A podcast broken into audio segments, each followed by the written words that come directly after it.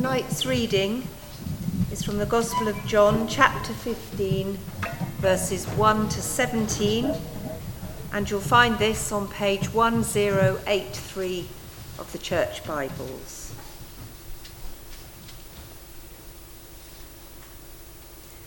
I am the true vine, and my Father is the gardener.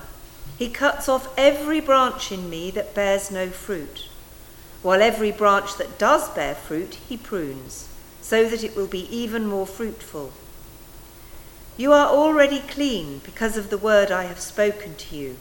Remain in me, as I also remain in you. No branch can bear fruit by itself, it must remain in the vine. Neither can you bear fruit unless you remain in me. I am the vine, and you are the branches. If you remain in me and I in you, you will bear much fruit. Apart from me, you can do nothing. If you do not remain in me, you are like a branch that is thrown away and withers. Such branches are picked up, thrown into the fire, and burned. If you remain in me and my words remain in you, ask whatever you wish, and it will be done for you. This is to my Father's glory that you bear much fruit, showing yourselves to be my disciples. As the Father has loved me, so have I loved you. Now remain in my love. If you keep my commands, you will remain in my love, just as I have kept my Father's commands and remain in his love. I have told you this so that my joy may be complete in you, and that your joy may be complete. My command is this love each other as I have loved you. Greater love has no one than this to lay down one's life for one's friends. You are my friends if you do what I command. I no longer call you servants, because a servant does not know his master's business. Instead, I have called you friends. For everything that I learned from my Father, I have made known to you. You did not choose me, but I chose you and appointed you so that you might go and bear fruit, fruit that will last, and so that whatever you ask in my name, the Father will give you. This is my command love each other. This is the word of the Lord. Well, good evening, everybody. So let's just pray before we turn to God's word. Gracious God our Father, we do thank you for your word. We thank you for all it teaches us of the wonder of the person of the Lord Jesus Christ. We thank you that he is the one in whom you find all your delight. And we pray tonight as we open it together that you will instruct us, encourage us by your Spirit. Help us to speak well of Christ glorify him, honor him, that all may redound to your glory. We ask it for your name's sake. Amen. Bible's. Hmm. Oh, it's on a piece of Blu Tack. That's why it wouldn't move, sorry. well, as we continue in this um, series, uh, these few chapters of John's Gospel, wonderful series, poignant series, really, very poignant words from the Lord um, as, as he traced his way to Calvary. And, and as the, the uh, disciples uh, were with him, and this particular chapter there, they were crossing, probably crossing the Kidron Valley um, to, to go up towards the Garden of Gethsemane. Um, and, and the Lord was speaking to them, and it's, it's clear here that they were raptured with what they were listening. There's no mention that anyone asked a question. And it's quite often told us when the disciples have asked questions of the Lord, they've pointed something out or, or asked for a point. But here, there's no interruption at all, no questions, no statements, just the word of this glorious man, the Lord Jesus Christ. And chapters 15 and 16 is concerned with the, the new life of the believer. He was soon to leave them uh, and and uh, he was instructing them as to how their lives should be lived uh, while they were still on this earth. And if there's one thing alone that you remember from tonight, or we remember from tonight, it's that fruit bearing is only possible if we're united to Christ. Fruit bearing in our lives is only possible if we are united to Christ. There is no other way of bearing fruit for God but being in Christ. And, and what a wonderful thing it is. Uh, I, I, we have a little wooden thing. Some of you have been to Keswick and you probably know the, uh, the word on wood stall in, in the Keswick. And, the, and the, it's lovely because the, the man there picks up old bits of wood from the forest round about and, and he, he treats it and then he uh, burns into it a text from Scripture. And we've got, uh, we've got about four or five of them uh, around our house, and they're lovely. Um, but uh, the verse from Colossians 1, I particularly love it. It just sits on the, uh, the, the, the, uh, by the window. Christ in you, the hope of glory. Christ in you, the hope of glory. He's our hope to come. He's our hope now. He's our hope every day of our lives. And we need to abide in Him and have our relationship with Him absolutely built on the solid rock that He is. But you know, the idea of the vine that we've read about Pippa, thank you for reading it, Pippa. The idea of the vine, we need to spend just a, a, a few minutes, two or three minutes. Where does it come from? Why did the Lord Jesus suddenly say, I'm the true vine? Um, they would have been instructed to a degree in that. Uh, they would have known that it was an Old Testament concept. Remember, there was no Bible as such in those days, but there were scriptures that they would have looked back to. And it was an Old Testament con- uh, concept. And if you look in Psalm 80, you'll find it talks about Israel as being a prosperous vine out of Egypt. God had, in wonderful grace, redeemed them from captivity. He had uh, laid up for them treasures in store that should have been theirs to enjoy. They were to be a prosperous vine. They were to be prosperous for Him. They were to bring glory and honor to the great name uh, of God. But then, as you go on in that psalm, in Psalm 80, you'll begin to see that it's not quite uh, as God had intended or God had planned that things should be. And, and the vine is, the psalmist writes, of the vine having become broken and burnt. And though there was still one branch which, uh, which has taken particular note of, and that was a branch which represented the branch of Judah, out of which, of course, the Lord Jesus himself came. A strong branch it refers to in Psalm 80. But overall, in that psalm, Israel is seen as a degenerate vine to God. Prosperous vine out of Egypt, but become a degenerate vine to God. A God, a, a, a, vine that was of no use to him. And what was the cause of their, un, their, their, their undoing, if you like? Well, I'm going to suggest to you the cause of their undoing was no different than the cause of yours and my undoing when we get away from the Lord Jesus. When we leave Christ out of our lives. When we start to go our own way and we start to please ourselves, our faith quickly becomes cold. At least mine does. I don't know about you. I'm sure we're all the same. And we begin to feel cold in our faith. They forsook the Lord, as a result of which they lost all joy and happiness. They should have been a rejoicing, exultant people brought out of slavery. And God never brings you out of anything, you know, without fully intending to bring you into something much, much better. It's not that He brought them out of slavery and left them in the wilderness. That was not my God. And that's not what the Bible talks about. And it's the same with each one of us. He's brought us out of sin, if we know and love the Lord, in order that He might bless us with limitless, fathomless, wonderful, eternal blessing. Out of one thing into something infinitely better. But they've forsook the Lord. They'd lost all joy and happiness. And though uh, they realized that they must have something to fill that void that they'd left in their lives. And Jeremiah tells us in chapter 2 he said they tried all sorts of things, and, and, and, and there it said they hewed out cisterns for themselves Uh, almost to fill with water, if you like, a cistern. But uh, like the hymn writer said, they tried and I tried those cisterns, Lord, but the waters were dry. There was nothing to satisfy. And in that old hymn, uh, uh, I tried the broken cistern, it, it goes on in the chorus, it gives the answer. of what you and I miss. Now, none but Christ can satisfy. None other name for me. There's love and life and lasting joy, Lord Jesus, found in thee. And in him alone is love and life and lasting joy.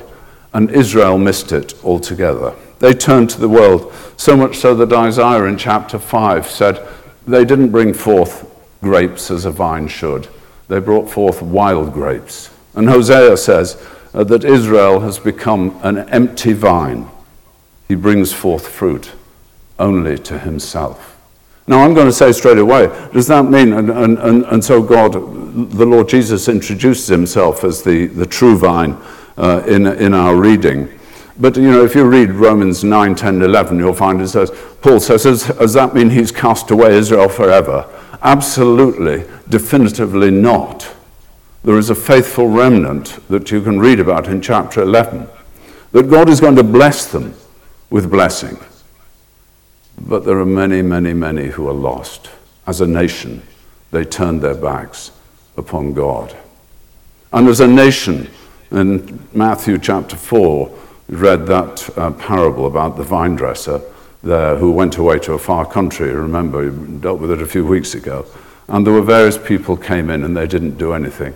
They did nothing when he came back. And he said, maybe I'll send my son. Possibly they'll reverence him. And what did they say? And as a nation, Israel said it sadly, dreadfully, awfully. This is the heir, come let us kill him, that the inheritance may be ours. Israel is still set aside because of their wickedness. They've become an empty vine. So the Lord Jesus comes in and he says, I'm the true vine. I'm the one in whom you should put your trust. And my Father is the husbandman, the vine dresser, if you like. There was another word, I'm not sure what it was. Um, in, in, in, the version that you read, doesn't matter. The vine dresser. Now, I'm not a gardener, but I do love visiting vineyards. Um, not just because it's good to taste sometimes, the produce, but, but I, I'm, I'm not the sort of person who understands anything about dressing a vine. But I do know that the branches of a vine, once they get a bit old and a bit withered, tend to flop. And, and, at the beginning of this, every branch in me that does not bear fruit, he takes away. The word takes away then is he lifts up, actually, in the, the original. He lifts it up because as long as it's flopped down, and as long as you and I feel flopped down in our, uh, in our relationship with, with the Lord Jesus Christ, we're not going to be of much use to him because nothing can get through. And you look at a tree when it's dried, as some are in this last day or so, they're flopped down. They need lifting up, they need encouraging, they need the, the, the sap to be able to flow through. And if they're down that kinked, no sap can get through. And so to be alive for Christ, to be effective for Him, to bring forth fruit, the husbandman goes round, the vine dresser goes round, and he lifts up the branches that are fallen down. And don't you feel sometimes in your life that you need lifting up when your branch has fallen down? I do. I do. Every, I was going to say every day, I, I, I didn't mean that, but at one time or another every day I need lifting up. None but Christ can do it. Only He can satisfy. Only He can bring life into that wilting branch that you and I so easily drift into. My Father is the husbandman, said the Lord Jesus. He is the one in control. It's the Son, the Lord Jesus, I, the true vine, who, control, who conveys and channels this life. Uh, and it's by the power of the Spirit as He uh, works in and through us. But it's the Lord alone. Let's get this right. It's the Lord alone who brought forth fruit for the husbandman in this, this uh, account that the Lord gives. He only, none but Christ can satisfy. But it's his joy not only to bring forth fruit for his Father, but he's the source of fruit in others, in you and me, he is saying in these verses. Every branch, he says in verse 2, in me. And we must take note of that. There is no other way. Branches, if they are not in the true vine, the main stem will bring forth nothing. And so it is in our lives. If, if, if we get droopy, if we get a bit kinked, if for one reason or another that branch gets a bit snapped or a bird pecks it in the wrong place, it becomes not irredeemable often, but pretty useless for the time. The branch must be in Him, the true vine, in order to bring forth fruit. And for us to bring forth fruit for God, we must remain in Christ, in the Lord Jesus. Now, again, let's remind ourselves this is an earthly union. The Lord is talking about when He's gone away. He's talking about the time to come for His disciples over coming days when they are to remain in this, uh, uh, uh, when they are to reside in the power of what the Lord Jesus has spoken to them, by the power of His Spirit that He was to give. No vine is spoken of in heaven in that sense at all. The Lord wasn't glorified, so there's not, when we read later about the unity of the body of Christ, this is not what the Lord was talking about. The Lord was talking about life on earth for those disciples that was to come, uh, the, those days that were to come. And the union speaks, the union that he talks about, therefore could be dissolved. And, and in fact, was dissolved in the case of one. He says, If anyone does not abide in me, he's cast out as a branch. Was he talking about Judas? Well, it's supposition, but it's very reasonable supposition, I think, to think about that. But you know, if we fail to bring forth fruit, we can be set aside for a while until the husbandman has done his duty, done his work, done his activity. Oh, God grant that that isn't something that needs to be done in our lives. God grant that in His grace and in His love and in His kindness, He will so work within our hearts and lives by His Spirit alone in order to maintain the sap, the life flowing through from the main stem. But it depends on our abiding in Him. We have a part to play as well. We can make the choice as to whether uh, our faith, no, not, not, I won't say it that way. We, we, we, we can allow ourselves to get into a situation where this isn't the case and the sap doesn't flow through and the power doesn't flow through and, and, and, and the fruit becomes wilted and dried and a little bit frazzled around the edges. And, uh, you know, it's, it's lovely in the Middle East, isn't it, sometimes, if you travel in the Middle East at all. But if you do, when, when everything's going right and the, the temperature's right and the water's been right and so on, and, and you get it in the Mediterranean area as well, to, to pick the fruit fresh off a tree. And it always reminds me, I, I often talked to Mary when we were talk, walking in the Sierra Nevada uh, about three or four years ago. The figs were out in September. And just to, I hope the farmer wasn't looking, but, but I have to confess, we picked one or two figs. Mary probably picked more than I did. I'm sure she would have done. um, but they were so delicious so really lovely to see, and we've been down in Spain this week, just got back yesterday, and see some of the, the, the fruit just really filling out into, into all the fullness, and you're reminded of the, the, of the, of the, the, the stem of the, the tree that was producing this fruit. Oh, that my life was like that. And it always reminds me, I wish my life was so full of the, the joy, if you like, of, of, of the, the goodness of the plant coming through. And yet it can be, because the Lord says in these verses, it can be, if you abide in me and my word abides in you, then you will bring forth fruit. And I, I think it's lovely because he uses the expression, my word. Now, you see the word commandment comes up a few times, but he was talking about his words. And you know, he, he ends up talking about them being friends. And, and the idea of his word rather than a commandment. I love to depend on Christ's words rather than the commandments. Because the moment I start to depend on commandments, I'm in danger of falling into legalism. If I depend on his words and my words abide in you, He's saying to his disciples, You've been with me, you've heard my word. It was still a little days, few days future before those two on the road to Emmaus heard his words, and their hearts burned within them, it said. And it's wonderful to hear the voice of Jesus in our hearts.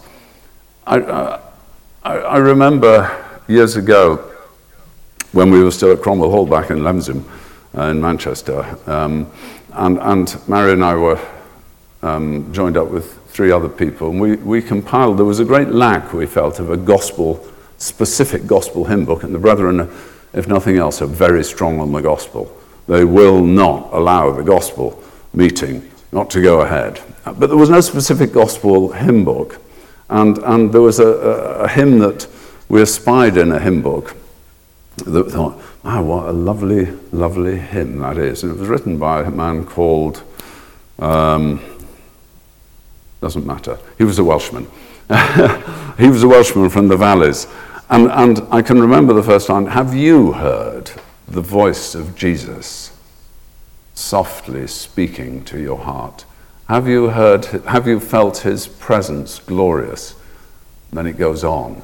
And, and, and, but the, the, the voice of Jesus speaking words intimately into the hearts, a very difficult, a very different concept, isn't it, from the commandments? Yes, it's right, and he talks about commandments later, but, but you know, it's wonderful to hear the voice of Jesus softly pleading with your heart, isn't it? Maybe in the middle of the night, maybe at times when you're feeling down, when your branch is wilting, when your leaves are floppy, and there's that still small voice of calm speaking to your heart. I love to hear the voice of Jesus speaking into my heart. It's the most wonderful thing. And it's the surest proof that we are in Christ when, as a result of that, fruit begins to grow. People say, Well, how do I know that my relationship with, with the Lord Jesus is not right? Well, I'll tell you this you won't bear fruit. You won't bear fruit. If there's some barrier between the, the, the fruit bearing bit of the tree and the tree itself, stopping you bearing fruit, then that speaks of something wrong in your relationship or my relationship with the, with the true vine. And I need to get on my knees and seek the answer to it. The surest proof that we abide in Christ is that we bring forth fruit for Him. Not for ourselves, but for Him, for His glory, because He's done all things well. And it's a wonderful thing to know that in our lives. The Lord Jesus, in verse 11, actually, he talks about these things. If you just turn, he says, These things I've spoken to you for, for two purposes. One, that my joy might remain in you, and that your joy may be full. I always get a bit muddled with vines and branches and leaves and, and all this sort of thing. I, I said to Mary before, I find this a really difficult passage to speak from, always have done. Uh, because there seem to be branches everywhere, and it's a bit like my life. You can't see the wood for the trees almost. I, I, find it a real, a real struggle. But the Lord Jesus, as though sensing that maybe the disciples were feeling the same thing, he said, I want to tell you something. These things I've spoken to you, that my joy may remain in you and that your joy may be full. And what were the things? Well, there were three things he talked about that we've just um, got covered in these verses. Firstly, that the source of his joy was to be the true vine, the true vine that never failed to bring forth fruit for his Father. That gave him fullness of joy. And it gave the Father fullness of joy. This is my beloved Son, in whom I find all my delight. Why? Because he was bringing fruit in abundance for the Father. The Father was being glorified in everything he did, and yet he was to glorify him even more. In chapter 17, we have, Father, glorify thy name. And, and, and, uh, as though it was culminating at Calvary when the fullness of the glory of God was to be brought about by the death of the Lord Jesus on the cross. To be the true vine that never failed to bring fruit to the Father was one of the first things he said, these things. The second one was to walk, he said, in perfect obedience to the Father's will. This is in verse 10. In perfect obedience to the Father's will. And thus to, to have a perfect plea to be able to intercede for us because we're so failing and we're so weak. And our, the gardener needs to be really busy on our lives, doesn't he? But he does it in tender grace because he's our Father, as Margaret was talking about. To walk in a perfect obedience to him. And in all things I came to do the will of him who sent me, said the Lord Jesus, not to do my own will, but the will of him who sent me. That's the second thing, these things. And the third thing was to abide in the Father's love by keeping his commandments, doing everything he'd asked me and that asked him to, to do. And that involved even going to the cross itself and giving up his life as a ransom for many. These things, said the Lord here, I've spoken to you that my joy might remain in you and that your joy may be full. In the Father's presence is fullness of joy. You have fullness of joy in your life. Can you honestly say that your Christian life is full of joy and nothing else? It's going to be. It's going to be when we get to glory because the Lord Jesus is the center of it all and he will be the light and the joy and the very essence of all that God is in heaven. And the God has given him the, God the Father has given him the highest place in heaven that heaven can afford. And you and I are going to be there with him if we know him and trust him. Your joy is going to be full then. But is it joy full today? And the Lord was saying to his disciples, That's what I want it to be. These things I've spoken to you, that my joy might remain in you. How could he have joy when he was only two or three days, less than that, one or two days from Calvary? He could have joy because he was fulfilling his Father's will in perfect obedience. If we fulfill, we fulfill his will in perfect obedience, we'll have that joy in our lives even now. But he goes on, so abiding in, in, in, in, Jesus is necessary for fruit bearing and having that joy. But the second result in, in verse 7, he said, If you abide in me and my words abide in you, ask what you desire and it will be done for you. Why? Because the branch will never disobey the plant. The branch will never disobey the plant. It will always do what the root says it must do. And if we are in perfect alignment with the will of God through the true vine, then we will be in perfect alignment with the will of God, the Father in heaven. Ask what you will, and it will be done. Why? Because it will be God's will that it should be done. But it doesn't happen in our lives, does it? Because we're failing and we're weak. But you know, it's a wonderful thing to think it can happen, and it will happen if we but trust Him. Because Paul said to the Corinthians, you know, you have the mind of Christ. And if you have the mind of Christ, His will will be done in you. So ask what you will, and it shall be done, because we're abiding in His love. And these three things that I've mentioned were the source of His joy. And the wonderful thing is, He wants to share that joy with you and me tonight. To be the true vine was His joy that never failed to bring forth fruit, to work in, walk in perfect obedience with the Father's will, and to abide in the Father's love by keeping His commandments. These things that my joy, I've spoken to you, that my joy may remain in you, and that your joy may be full. And then he goes on, he slightly changes, and he says, This is what I'm telling you now that you love one another, even as I've loved you. What's the measure of our love for one another? Well, the standard is his love for me. and for you. It was the standard of love that took him to the cross. That should be the measure of our love. We often love because it suits us, don't we? We, uh, we, we, we can use love as a very nebulous sort of concept, really, and it can get twist, twisted in all sorts of ways. But the love of Christ, greater far the love of God than pen can ever tell. It goes beyond the highest star, it reaches to the lowest hell. And were the ocean filled with ink and the sky with parchment made, the love of God is so great that wouldn't be room to even write a pen. Were every squill on earth a pen, and every scribe, a tri- uh, every tri- scribe, sorry, Mary's telling me the words, by trade. You see, the love of God is so infinite. The love of God is so great, and He lavishes it upon each one of us.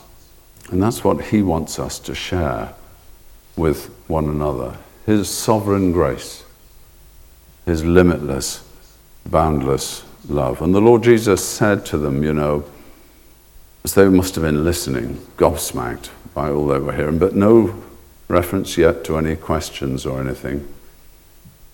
He said, I want you to be my friends. I want you to be my friends. We choose our friends, don't we? He said, I've chosen you.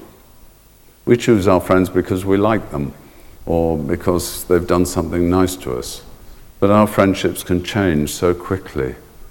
But the Lord Jesus said, I want you to be friends of mine. Isn't that amazing?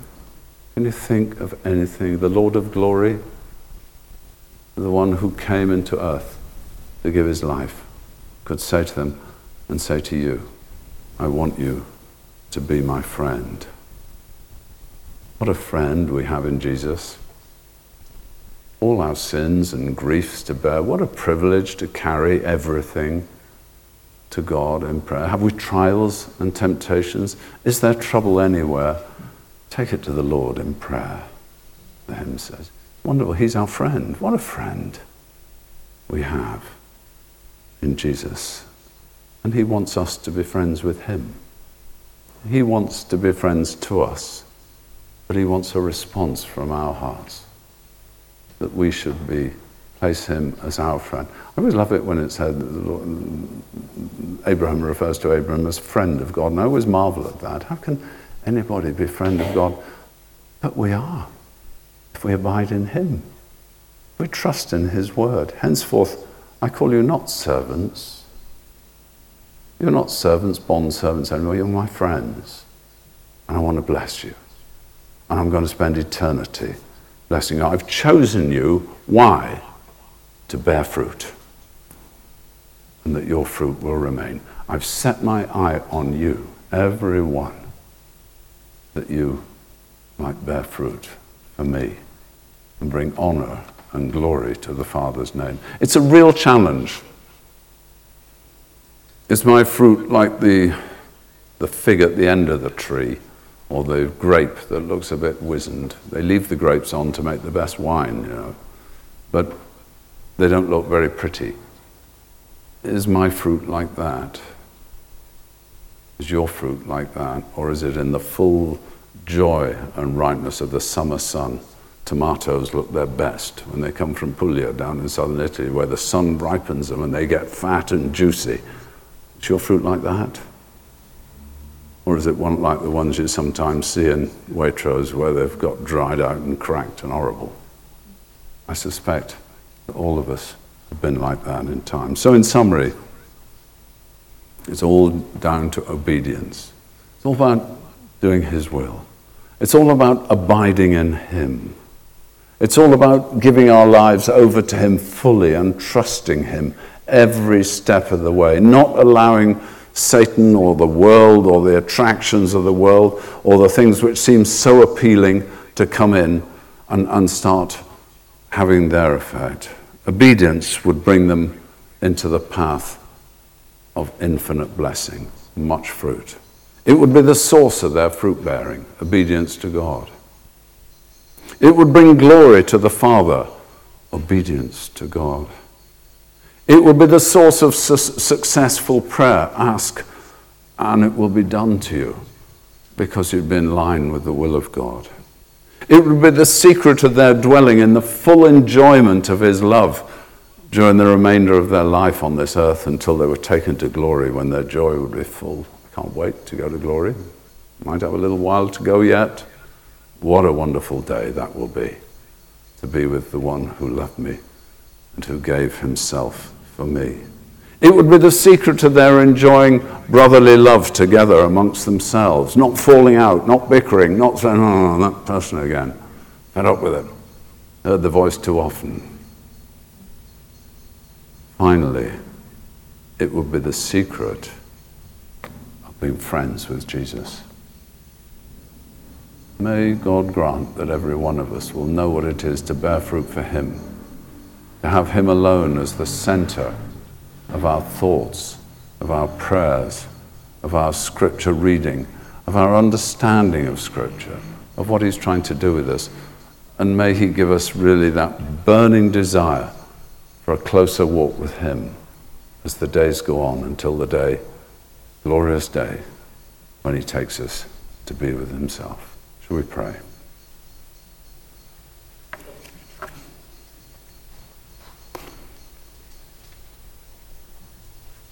Lord Jesus, we, we, we really find it impossible to put into words just how much we owe you for what you have done for us.